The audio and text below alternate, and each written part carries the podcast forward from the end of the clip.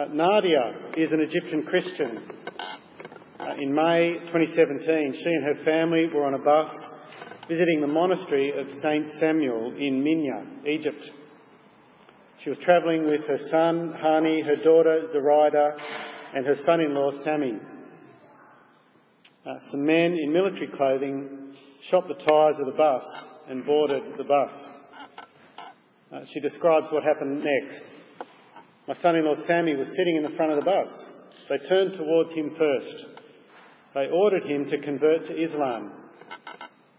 My son-in-law showed the cross tattoo on his wrist and said, No, I will not, I'm a Christian. They shot him. The terrorists asked each man, each man on the bus to convert to Islam or die. They stopped next to her son Hani. Nadia watched from the back of the bus. She saw Hani raise his wrist and heard his last words, No, I'm a Christian. And they shot him too. Nadia says, uh, Maybe you think I would rather have seen my son make a different choice. And of course, as a mother, I'm terribly sad and angry because I lost my son. But I'm happy that I witnessed the faith I raised him in. And I'm thankful that he wouldn't deny Christ even with his life in danger. He made the right choice, she said, and that has been a huge comfort to me. Now, put yourself in their shoes. On the bus that day, uh, would you have had the courage to stand up like Hani and Sammy? I wonder whether I would. We've got a, I've got a little, a little, Egyptian Christian in my scripture class, and uh, she has had tattooed on her wrist, 10 years old, uh, the Coptic cross. Does the message of Jesus mean that much to you? Or does your safety and comfort mean more? They're challenging questions, aren't they? Uh, they're the sorts of questions that are going to be facing us as we look at the start of Romans. There's a lot going on in the letter, but in this introduction, Paul wants to make one thing perfectly clear. He's not ashamed of the gospel. Do you see it there in verse 16? I'm not ashamed of the gospel because it is the power of God for the salvation of everyone who believes. First for the Jew, then for the Gentile. Gospel. That's a word we're going to hear a lot of over the next couple of months. It's a word in Greek literature that means good news announcement. Good news announcement. Like a messenger would return with good news from the battlefield after a victory. He'd bring a gospel, a euangelion.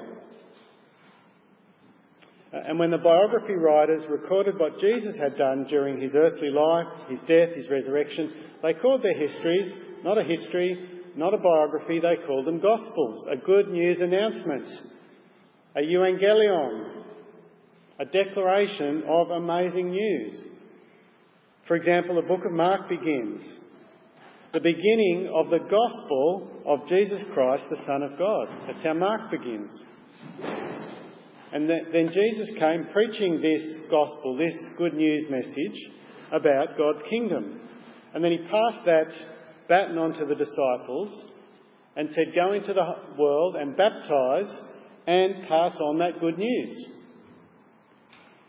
And so now Paul comes along and he uses the word the gospel, and it's shorthand for the message of salvation and forgiveness of sins and eternal life that God offers us because Jesus has come, died, and been raised.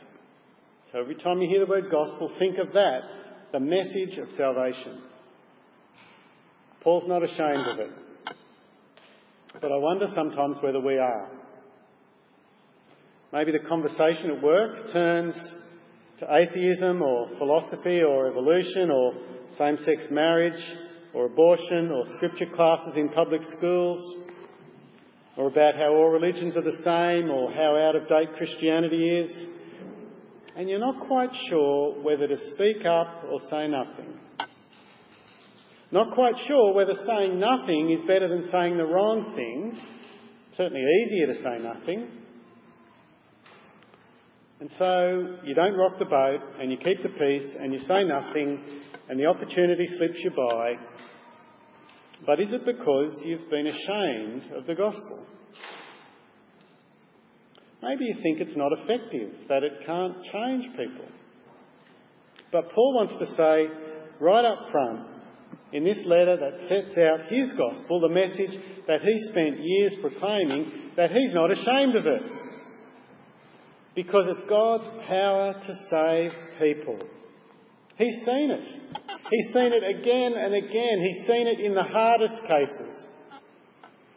He's seen it with his bumbling, fumbling, stuttering, fearful words, humanly weak words. But God works through them. He's seen it. His words God uses to move people from death to life. All sorts of people. Weak, strong, rich, poor, content, disappointed, young, old. And we need to believe that too.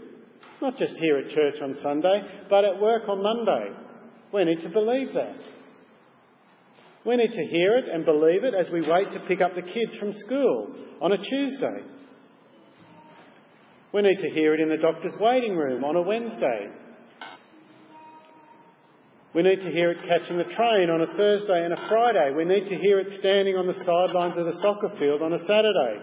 Not ashamed of the gospel, because it's God's power to save people. But I want to stop for a moment and think about how those first Roman Christians would have heard that idea. It's 57 AD. Paul's been preaching for the best part of 20 years all over Asia, and he's made it over into Europe, but he's never made it to Rome. He's often wanted to go to Rome, but he's never got there. For a start, it's a long, long way away. Uh, but one of the reasons was that a few years before, 49 AD, so eight years previous, the Roman, Roman Emperor Claudius had expelled all the Jews from Rome for rioting, apparently, or for causing riots and that included all the Jewish Christians. Uh, we can read about that in Acts 18, verse 2. Acts 18, verse 2 mentions it. Uh, so that was in 49. Uh, Claudius had died in 54, and he was succeeded by Nero. So there was a five-year period where the Jews, uh, including Jewish Christians, weren't allowed in Rome. And so now, 57, Paul too finally had a chance to go to Rome. Uh, but now Nero was in charge. Emperor Nero, in charge of the greatest city of the world. Uh, a city that ruled the empire with great architecture, roads, armies, and engineering, and there was Nero taking the glory for himself. He was Caesar, emperor. He had a huge statue of himself erected in Rome. He claimed to be the equal of Apollo and the other Roman gods. He encouraged emperor worship. His tutor, Seneca, called him the long awaited saviour of the world. Inscriptions on coins and in the Parthenon in Athens declared him Son of God. Nero, Son of God.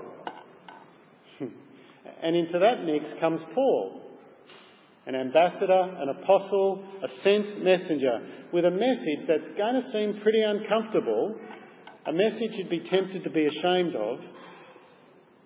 Jump back up to verse 1 to hear about Paul and the message that he's not ashamed of.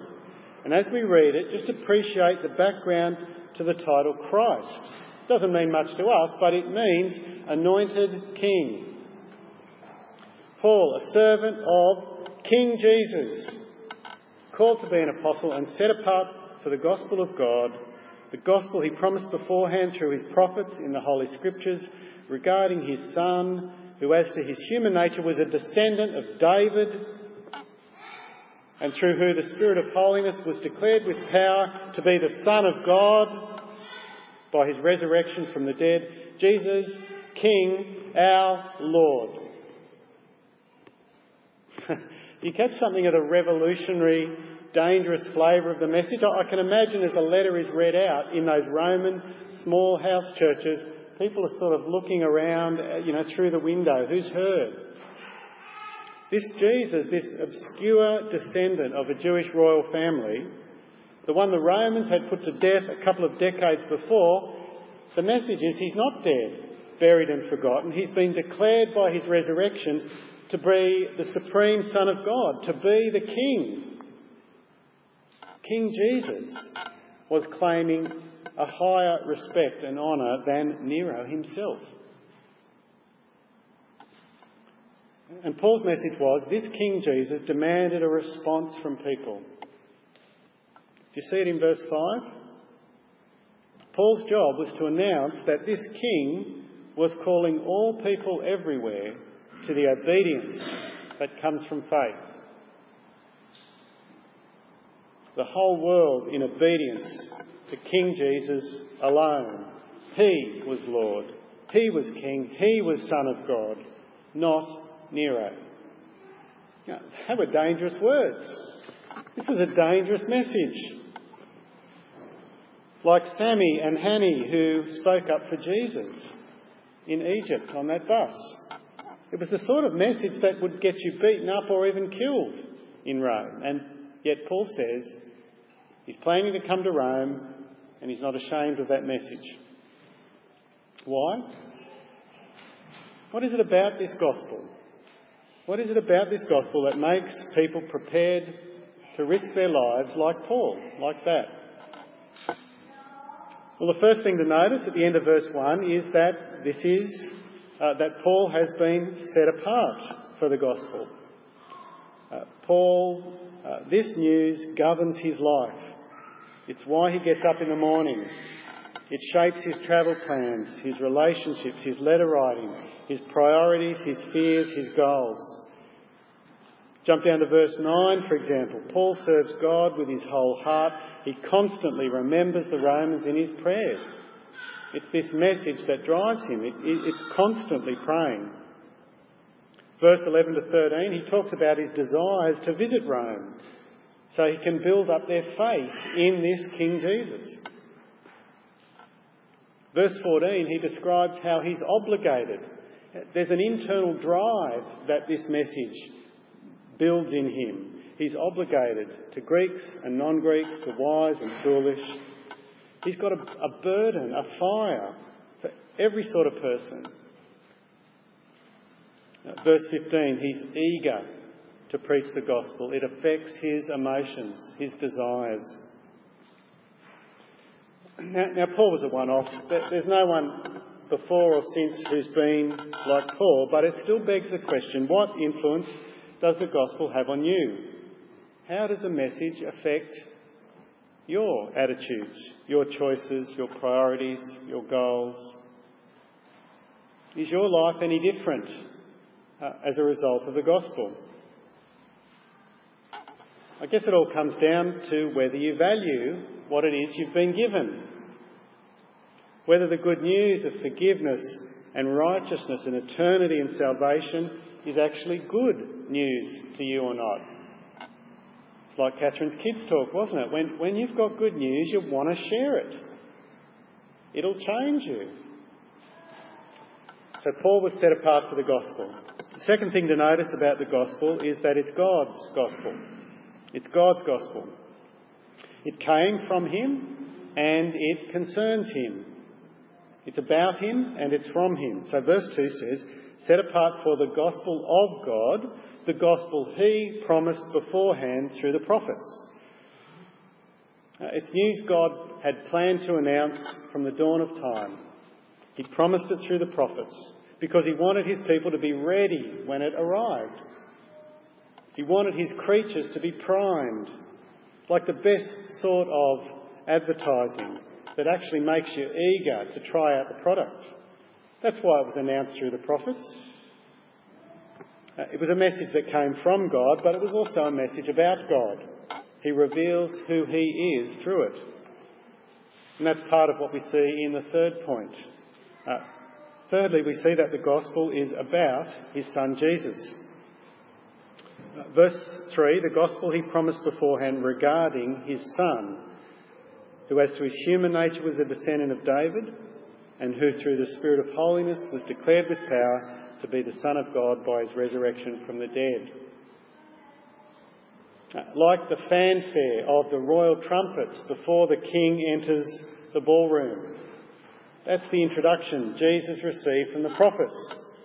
Uh, then he was introduced into history, fully human, a descendant of King David, with all the expectation that went with that.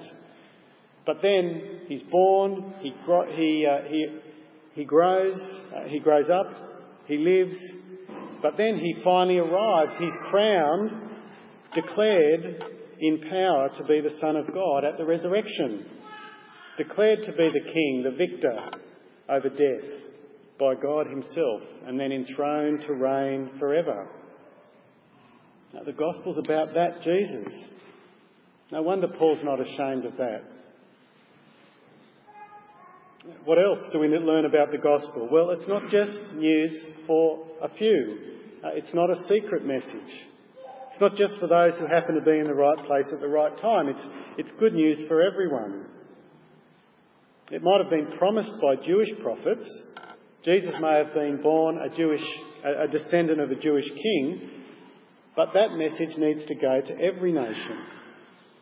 There in verse 5 we read, we receive grace and apostleship to call people from among all the Gentiles, or to call people from in all the nations to the obedience that comes from faith.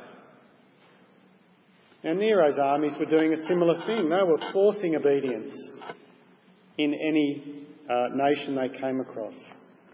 But Paul was taking his message along those Roman roads uh, and calling for an obedience that comes simply from faith simply by trusting the King.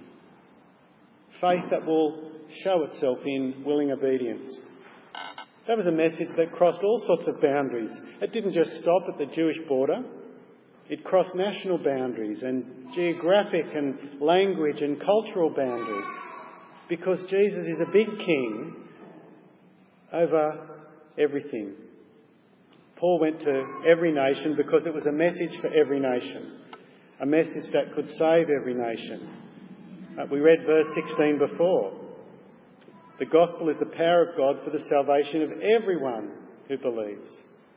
First for the Jew, then for the Gentile. So we do see an order. Uh, Jesus came first to the Jews, to God's covenant people, but the plan was always to go further to the whole world. We see that in the book of Acts.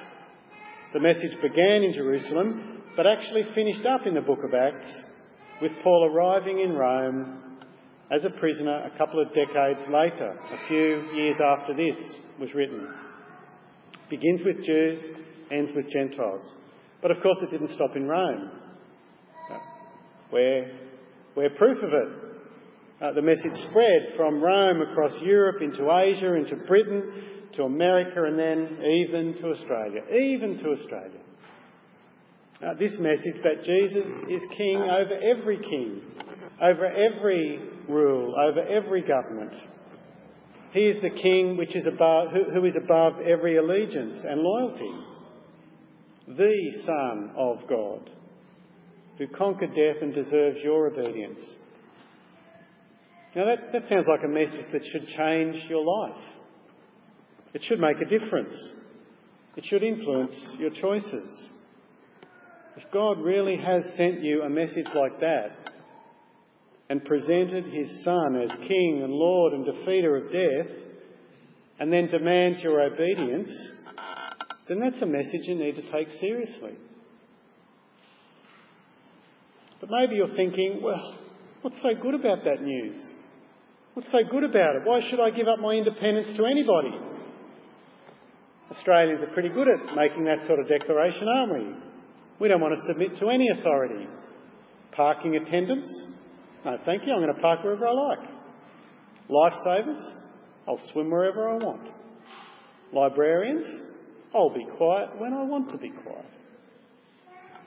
We don't want to submit to anyone, let alone Jesus, who demands allegiance in everything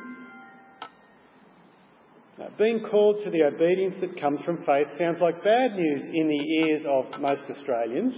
So, where's the good news in all of this? Well, let's just sweep through the passage again and, and pick out some of the positive things, some of the things that will bring a smile to your face in the midst of this message of, of obedience in everything. We'll jump back up to verse 7. Uh, notice how he addresses the Roman Christians as those who are loved by God, called to be saints. A saint is someone who's been set apart. And the Roman Christians, in fact all Christians, have been set apart because they're especially loved. They're like the special cutlery and crockery that only gets used on special occasions. Uh, God's people have been set apart as special. As the letter unfolds, we see that the message of the gospel is a demonstration of the love that God has, the sacrificial love of giving up his son. Uh, being called to an obedience to a God like that, who loves and sets you apart, it's not about squashing your individuality or, or beating you into submission. Obeying a, a, a God like that is, is a, a call, an invitation to be connected to the Father who created you, to a relationship you were designed for. And human beings thrive in the midst of an obedience like that. We thrive when we obey God like that. Well, the second positive thing the second good thing about, well, the second reason it's good news is that it's about salvation. Verse 16 again we've seen, it's about salvation. It's the power of God for the salvation of everyone who believes. Rescue is great news, isn't it? The offer of rescue, especially if you're in deadly danger. And we're all facing death and judgment. We'll see more of uh, the danger we're under next week, but the gospel is an offer of rescue. The gospel is a safety line that's dropped from a helicopter hovering above you. The gospel is the lifesaver dragging you up onto his rescue board. It's the light from the search beacon that fixes on you in the middle of the night as you're desperately waving your arms in the ocean. The gospel is God who calls you and loves you and offers rescue. Obedience to a God like that doesn't sound so bad. And one final aspect of what's so good about this news is that it's about righteousness. It's about righteousness. Verse 17. For in the gospel, a righteousness from God is revealed by faith from first to last. Just as it's written, the righteous will live by faith. Arguably, it's the key word in the whole letter. There's a whole lot of aspects to it. God's righteousness, to do with his character. He's trustworthy and righteous and reliable. The gospel reveals that about God. But it's a message that also is about delivering righteousness to us a message that makes us right before God, that confers a right standing, that acquits us, a message that changes our verdict from guilty to innocent. There's nothing quite like the relief and joy of a restored relationship, is there? Uh, when a relationship is broken between two best friends or a husband and a wife, but then there's the tough conversation and the tears and the apologies and the forgiveness, the hug or the handshake, and there's a new beginning. And there's a relief there, isn't there? And a joy, and everything's right in the world. That's what we get in the gospel righteousness is given. Righteousness before the God who made us. And it comes simply through trusting Him, trusting the trustworthy one, having faith in the faithful one, relying on the reliable one, the one who promises to make us right, to save us and love us. That's great news, isn't it? It's news that changes people. It changed me. I was about 15. I knew all the facts. For as long as I could remember, I never doubted that they were true. But one night, lying in bed, it just all clicked.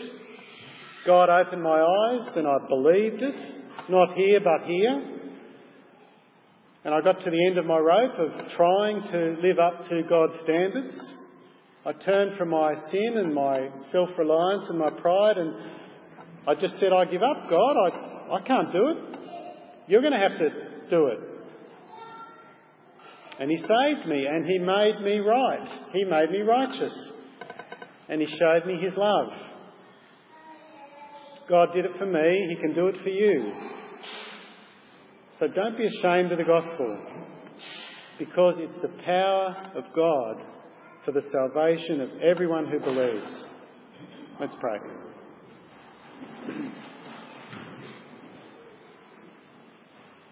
Our Heavenly Father, what amazing news that you would set us apart and love us and make us righteous, that in Jesus uh, you would be declaring him the victor over sin and death and judgment. May we not be ashamed of that news. Amen.